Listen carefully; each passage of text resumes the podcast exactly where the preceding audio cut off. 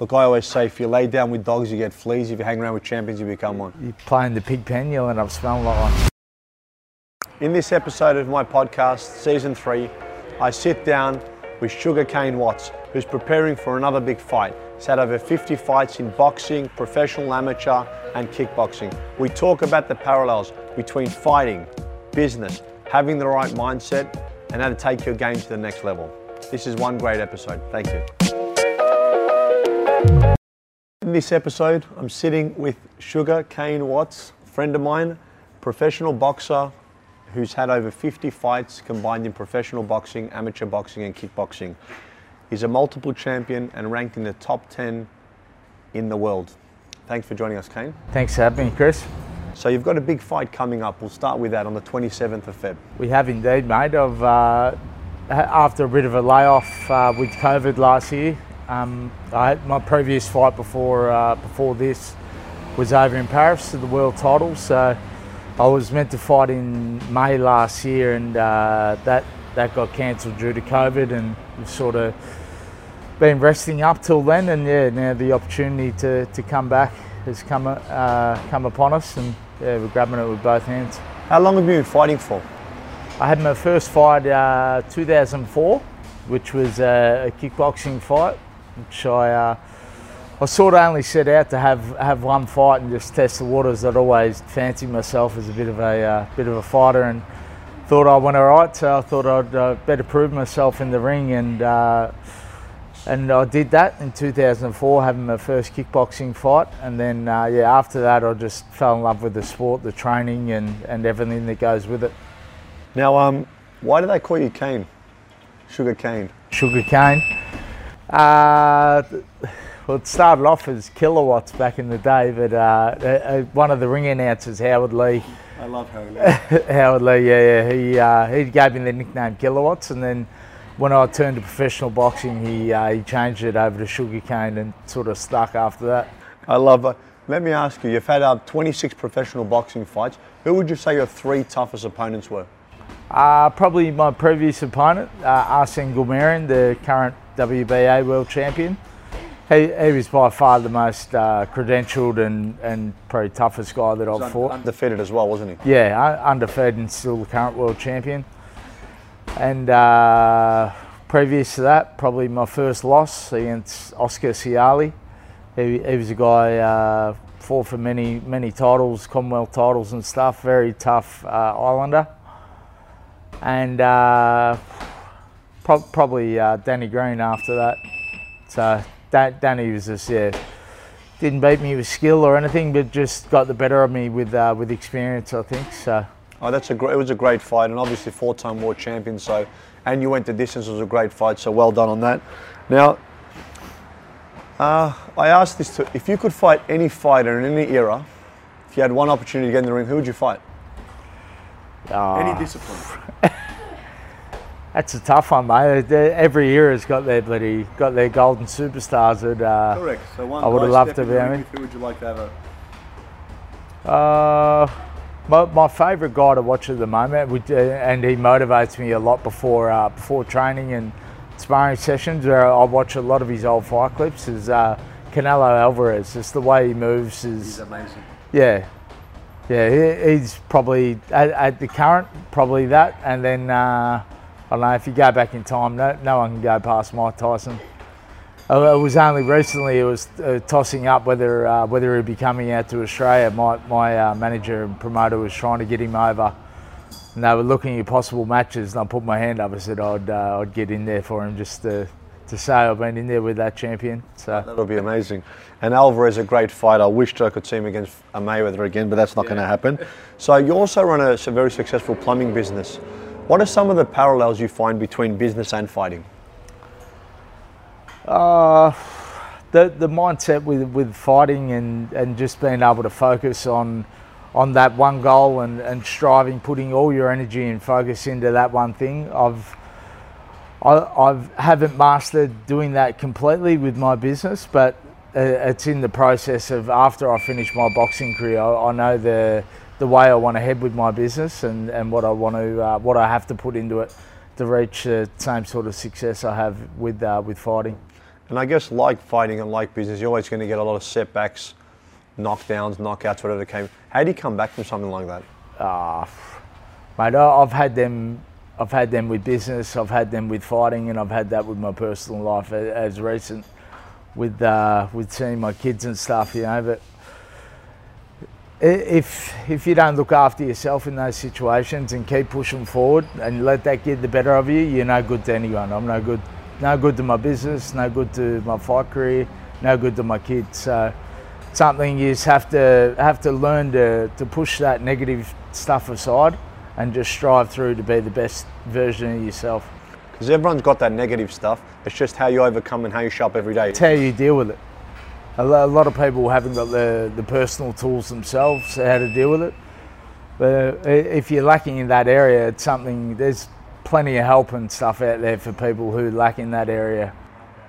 So you mean resilience, become tougher, and just, I guess the most important part, I think, in business and in fighting is to show up every day and make sure that you commit. That's it. Show up every day and just give your best version of yourself and uh, and keep pushing towards towards that goal. Like you might get knocked down, but he, as the uh, the famous Rocky Balboa story, might get knocked down uh, seven times, get up eight, you know, and keep moving forward.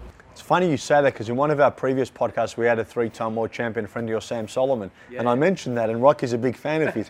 and he said, and I wish I could remember the name of the fight, he said, Rocky never came up with that saying. He mentioned an old famous boxer that did. Rocky just reminded everyone of it.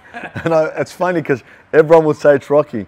How many times do you train? Before leading up to a fight, what does your training week look like? I, I try. I train six days a week and twice a day normally. Like today, I was I was down at the sea baths. I ran ran five k's down there at five o'clock this morning, and then uh, then did some work in the pool and out in the out in the bay. And then uh, this afternoon, I'll go have a, a skill session in the boxing gym.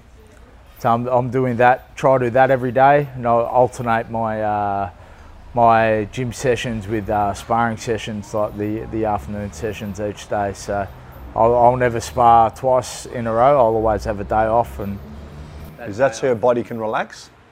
uh, and recover. Like copping hits in the head and, and your body and stuff. You need to let your body recover a little bit. Uh, so And do you stop, do you stop sparring the week prior to your fight? yeah, we, we always train flat out up until the last week, and then that, that last week's a taper week, and we just use that to, to cut our weight and get our mindset a bit more sharper than uh, than what it might be, and make sure that everything's uh, falling into place. So the last week will be based on mindset, sharpening up your skills, and just preparing for your fight. Yeah, pretty much. So what does a recovery look like after a big fight? Whether it's win, lose, or draw, what does a recovery look like? Uh, mate, it all depends on the fight. I've been I've been pretty lucky throughout my career that I've always pulled up pretty good. Worst uh, worst things have probably been the after parties, if uh, if anything. But yeah, but majority injury wise and stuff, I've I've always pulled up yeah fantastic so far. Touchwood. So yeah, uh, normally I'll, I'll take a week or two off and just relax and and uh, yeah let everything sink in. What what happened with the fight and the whole lead up. It's a, it's a pretty massive thing to um, to take on, like physically and mentally leading up to it. Do you watch your fights after you after the fight and analyze? some fighters do, some don't, and I always like asking that question. Yeah, I always watch them eventually. Like my, my previous one, it took me eight or nine months to watch it back. When I fought Danny Green, I didn't watch it back for a year and a half after that fight. Why is that? I, I'm not too sure. No, nothing, nothing that had uh, personally affected me mentally or anything. I just, yeah, I just did, didn't bring myself to watch it. Like, That was a 10 rounder, wasn't it? yeah, yeah, yeah. No, the, the fight that you've got coming up on the 27th, how many rounds is that? Uh, it's going to be eight rounds. Eight three minute rounds. And obviously, you're hoping to get another world title shot in the near future. Yeah, And that's so- a lead up fight, isn't it? Th- This is this is a lead up fight, just getting back into the ring, get the ball rolling again with things. Uh, It's been just over a year with uh, with a bit of a layoff, so yeah, we, we need to get the ball rolling. And coming up to a big fight like that, you need that pre-preparation, I think, and a couple of good fights under your belt, so you're uh, got your eye in and, and things in place. So, like I know, I know as a fighter you need to surround yourself with amazing fighters and champions, and I think it's very similar in business. Can you just talk to that a bit? Why is it important to have the right trainer, spar the right fighters, and surround yourself with champions?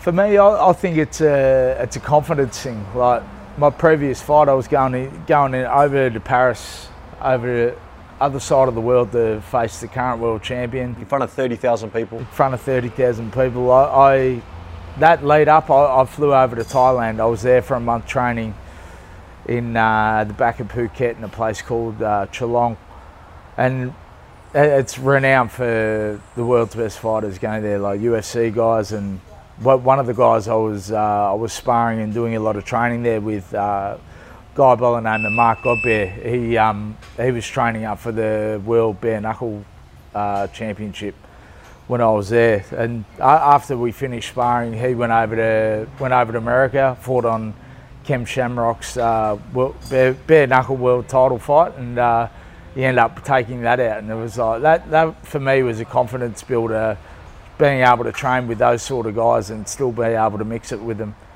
There was another guy, uh, a Russian guy that uh, was a, I think he was a light heavyweight uh, world champion who fights on the um, the One Championship. Yep, which is a, which is a MMA.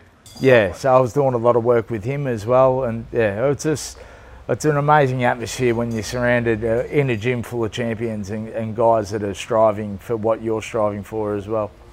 Look, I always say if you lay down with dogs, you get fleas. If you hang around with champions, you become one. You play in the pig pen, you'll end up smelling like one. That's right.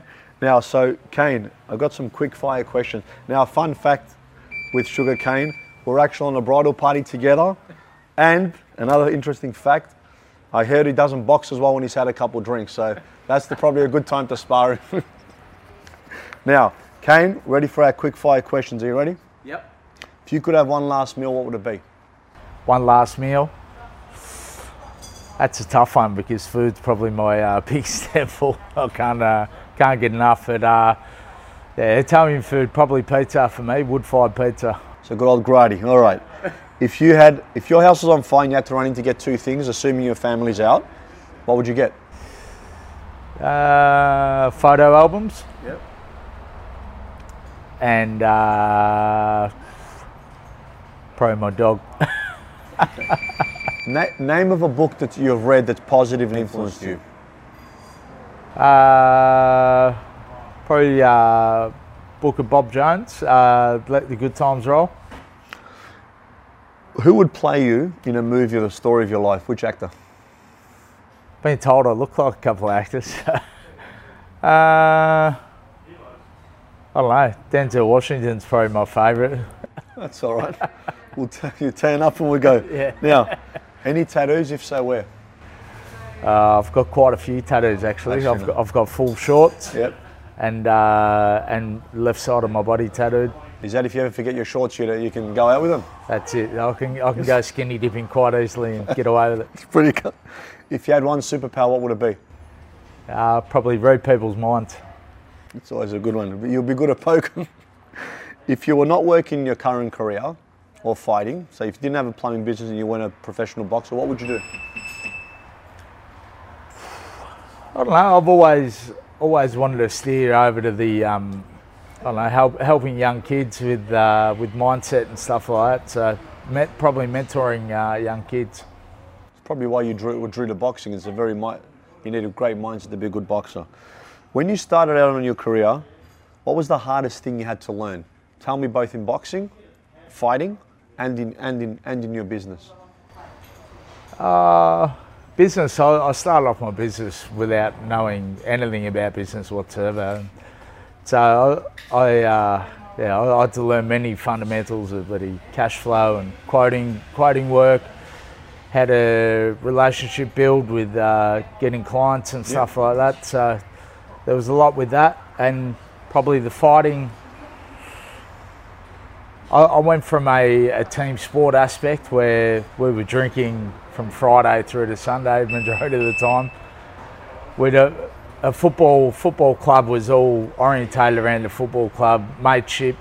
Yep. So when I went into fighting, uh, into an individual sport, it was all about me. Like I was, I would get up at 5 a.m. I'd be go run, running by myself. No one was driving me to push me to do that stuff. I had probably six months when I first had my first fight of all my mates ringing me, telling me to come out, just have one drink and. Never one drink, is it? Nah. If I have one, I may as well have 50. Yeah. so it, uh, it, took a took a lot of uh, mental strength and stuff to to focus on that one thing and, and pursue what I wanted to wanted to achieve with that area. So. So basically, what you said is discipline and getting started. So in business, it's the biggest key points getting started because that's obviously going to propel you forward. And you're not going to get anywhere without discipline, which is why you can train twice a day and get that's yourself it. up for the fights. Now, from this whole episode, you've shared things about business, you've shared things about boxing. Give me two takeaways that you want the audience to take from what, our discussion today. Besides the fact you need to come and watch him fight on the 27th of February. and I love the ticket names as well, straight out of COVID, which is a, a classic. Kane is fighting main event, so if you can come down and support him, and we're currently sitting in one of the gyms here where he trains at. Where, where, where exactly uh, is the gym? Superfight Gym in St Kilda. So they, these guys have been kind enough to look after me for many years. So if you're looking to get started in, uh, in Muay Thai, get down and see uh, Don Miller down at uh, Superfight Gym in St Kilda. And mention Kane and they'll look after you. So um, what are some of the key takeaways? Uh, uh, the key takeaways that I, I, would like people to take on is just uh, just focus on on try focus on one thing that you want to uh, you want to achieve and just show up every day trying to that that don't care about the uh, amount of knockbacks and, and stuff you get trying to trying to achieve that goal just keep showing up every day and uh, there was a, a, nice saying that I heard Denzel Washington say: "If you hang, hang, around the barbershop long enough, you'll end up getting a haircut." So I've heard that too. That if, you, if you keep showing up every day and just keep keep pursuing for that goal, just uh, things will fall into place. Hundred percent. On a scale of one to ten, how much have you enjoyed this podcast? Yeah, oh, 10, mate. 10 there you go, 10. solid 10. Thank you for everyone out there. Hope you enjoyed it. Keep punching.